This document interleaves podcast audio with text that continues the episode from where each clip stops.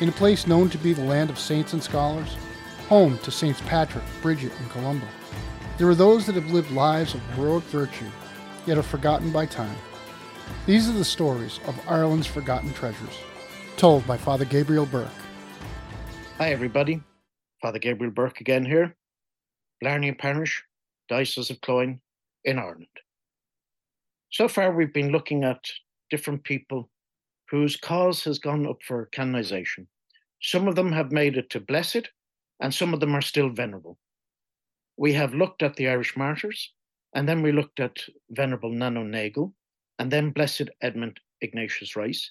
And today we're going to look at another venerable, that is of Catherine McAuley. Now, Catherine was born in to a wealthy family in 1778. There's a bit of a, a thing about her name because her father is actually down on her birth cert as McGauley, G A U L E Y. But when he died, her mother strangely changed the name to McAuley with a C. Now, in 1742, Dublin, that Catherine was born into, was the second city of the empire, that is the British Empire. And it had these beautiful squares. It had Grattan's Parliament, which you can still see today, the centre of Dublin, and it had a lot of wealth. But it also had some of the biggest slums in Europe, and it had great poverty. And this is the Dublin that Catherine McAuley was born into. She was also born into a place where it was no longer viable to be Catholics, that there were so many laws in the penal laws against Catholics. Now, Catherine was born on September the 29th in 1778 in Stormanstown House in Dublin. She was the eldest of three children of James McAuley and his wife Eleanor Conway.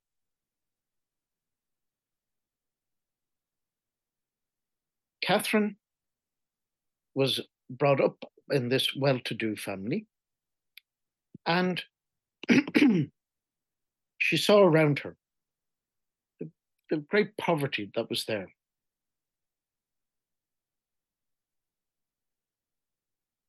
In Catherine's case, she lived a good life, like, and this seems to be a pattern among the last two that we've done, we've seen the same with Nano Nagle, born into a wealthy family. Blessed Edmund Rice, born into a middle class farming family, but became very wealthy through his business in shipping. And here we are now again with Catherine McAuley, who is born into a well to do family in Dublin. However, her father died in 1783 and her mother died in 1798. So Catherine went to live first with her uncle, and later joined her brother James and sister at the home of William Armstrong, another relative. And both of those relatives were Protestant. So in 1803, she became the household manager and companion of William and Catherine Callaghan, who were elderly and childless again, Protestant family. And they lived on an estate in Coolock, which used to be in County Dublin, but is now a massive big housing estate on the north side of Dublin. And she gave them, for many years, catechetical instructions to the household servants and to the poor children. The Callaghans were raised as Quakers, and they died in 1819, or the, the woman did, Catherine, and her husband William died in 1822. And lo and behold, Catherine was the sole beneficiary of their wealth. After inheriting that a lot of money, she chose to build a house where she and other compassionate women could take on homeless women and children, which is still there, in Baggot Street. Now, Baggot Street was actually a well to do part of the city. So here she was building this fine building for women and children in a lovely, well to do area. And that would be the hallmark of um, Catherine, that she would always give the best to the poor. There was no half heartedness. And some women came along and they helped. And their priest that helped the most was a famous Father Blake, who was a doctor of theology. They refurbished the house. They brought in education and new methods of education. And then on the feast of Our Lady of Mercy in 1827, the 24th of September, this new institution was opened. And it was a place for destitute women and their children, and it was a school uh, for the poor. For three years, Catherine and her companions continued to work here, and they were lay women. And she had never intended to find a religious order. But, you know, with the help of the Archbishop of Dublin, because he was afraid that, you know, this would start, but where would it go when Catherine died and the people that were with her? So they began to wear a distinct dress in their institution. And it was a black dress and a cape with a belt and a white collar and a lace cap. And this was how they dressed when they went around doing their business. And the little community became known as the Sisters of Charity of Mercy. So then they had help from the Carmelites. And the first, actually, the first number of Mercy sisters who died were actually buried in the Carmelite Church in Dublin, the OCDs, the Discalced Carmelites. And they took on their spirituality. And then they helped, uh, they wanted to be the same as the Sisters of Charity. So between the two, that was their two basic spiritualities the Carmelite and Vincent de Paul's Sisters of Charity. At this time, Catherine still hadn't any inclination of founding an order. She was quite happy the way they were, but on the insistence of her clerical advisors, they decided with two other women that they would enter the novitiate of the presentation order, Nano Nagle's order. So they learned how to be sisters from the presentation orders. And then on the 12th of December in 1831, they professed themselves in the House of Mercy, as it was called, Sisters of Mercy. So that is the founding of their um, religious community. And the sisters always have this lovely painting of Our Lady of Mercy, um, which was given to them by the Pope when they were wondering about what way they should do and their names and all that, he sent them this painting, which had been in Rome. So it's from there on that they become the Sisters of Mercy, and Archbishop Daniel Murray uh, helped them in founding their order and in giving them their rules and constitution.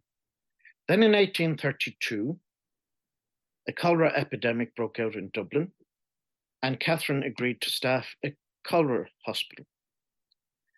And then she opened up between 1831 and 1841. She founded convents in Tullamore, Charleville, Cork, Carlow, Galway, Limerick, Birr, Bermondsey, and Birmingham, and houses in Kingstown and Booterstown.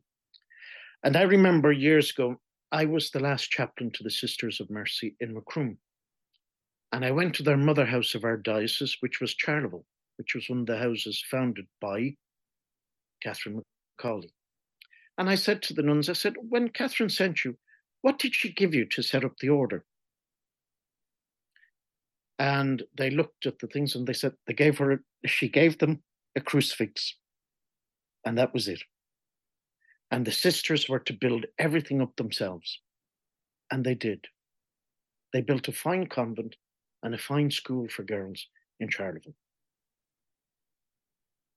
And as I say, the Pope then gave them a, a painting in 1841. Like Nano Nagle, Catherine McAuley died of tuberculosis. And she died on the 11th of November in 1841 in the House of Mercy in Baggot Street. and by that time, at the age of 63, there were 100 convents or 100 sisters in 10 convents of mercy. Again, the mercy sisters were like the presentation sisters. They were diocesan. Well, actually, first each house was independent. And then in 1922, they formed diocesan congregations. And only in 1990, in the 1990s, did they become a religious congregation here in Ireland. They became the congregation of the Religious Sisters of Mercy.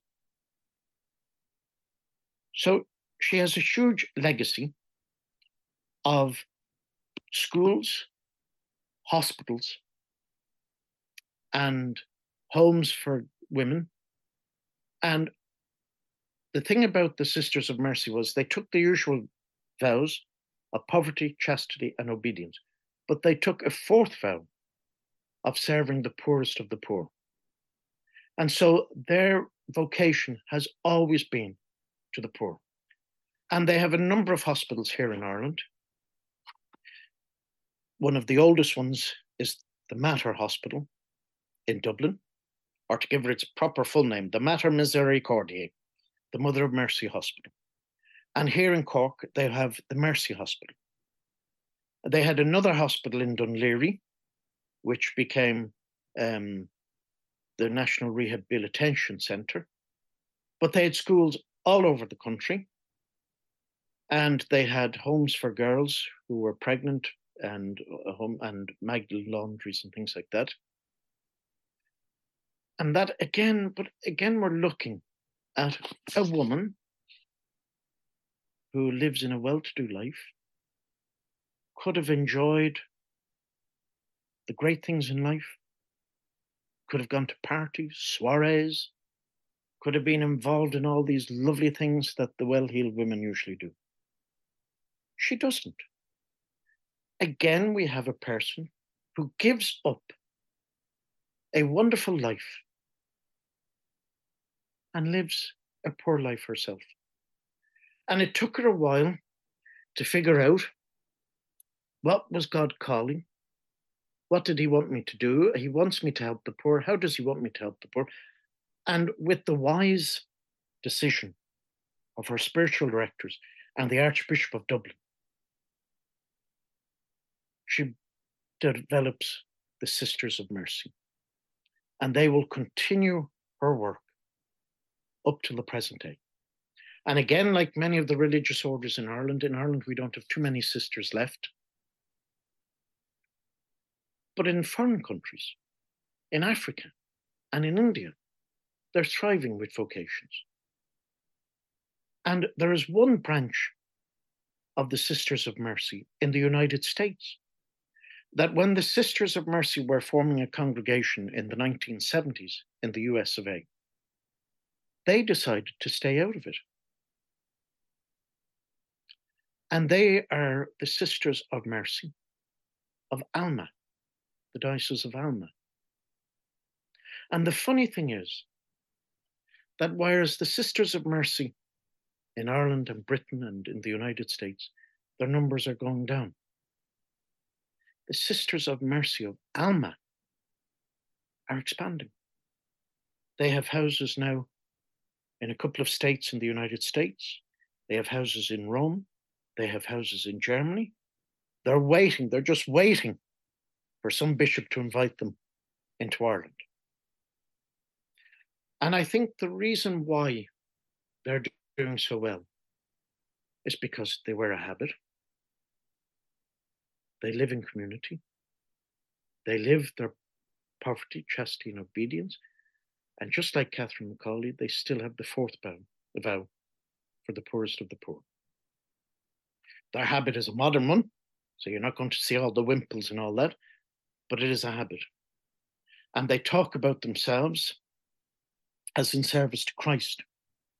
So you can watch the, the, the website of the Sisters of Mercy of Alma. You can't mistake that they are Catholic sisters. You can't mistake that they're spouses of Christ. There's nothing New Age or woke about them. Unfortunately, if you were to look at the Sisters of Mercy's site, on the other hand, you find a lot of New Agers and, wokery. So there is a future for religious, even in Ireland. But they have to be religious. There's no point being bachelor men or spinster women in groups. You need to have the fire of a vocation and of love. And that's what Catherine McAuley gave. She gave a community and she fired it with love, but love for the poorest of the poor, and that they were to sacrifice their lives for the poor. You present that to any young woman today, and you'll have vocations. Young people love sacrifice. They love and they want somewhere to put that energy that they have. And it's in a religious order that you can find that. Somebody who's willing to sacrifice their life for love of people they don't even know, they've never met. But it's the love of God which urges them on. And may Almighty God bless you in the name of the Father, and of the Son, and of the Holy Spirit. Amen. The preceding program was a Spirit of Truth Radio Arts original production in partnership with Salt and Light Catholic Radio. To find out more about the Spirit of Truth Radio Arts, go to their website at www.castingthe.net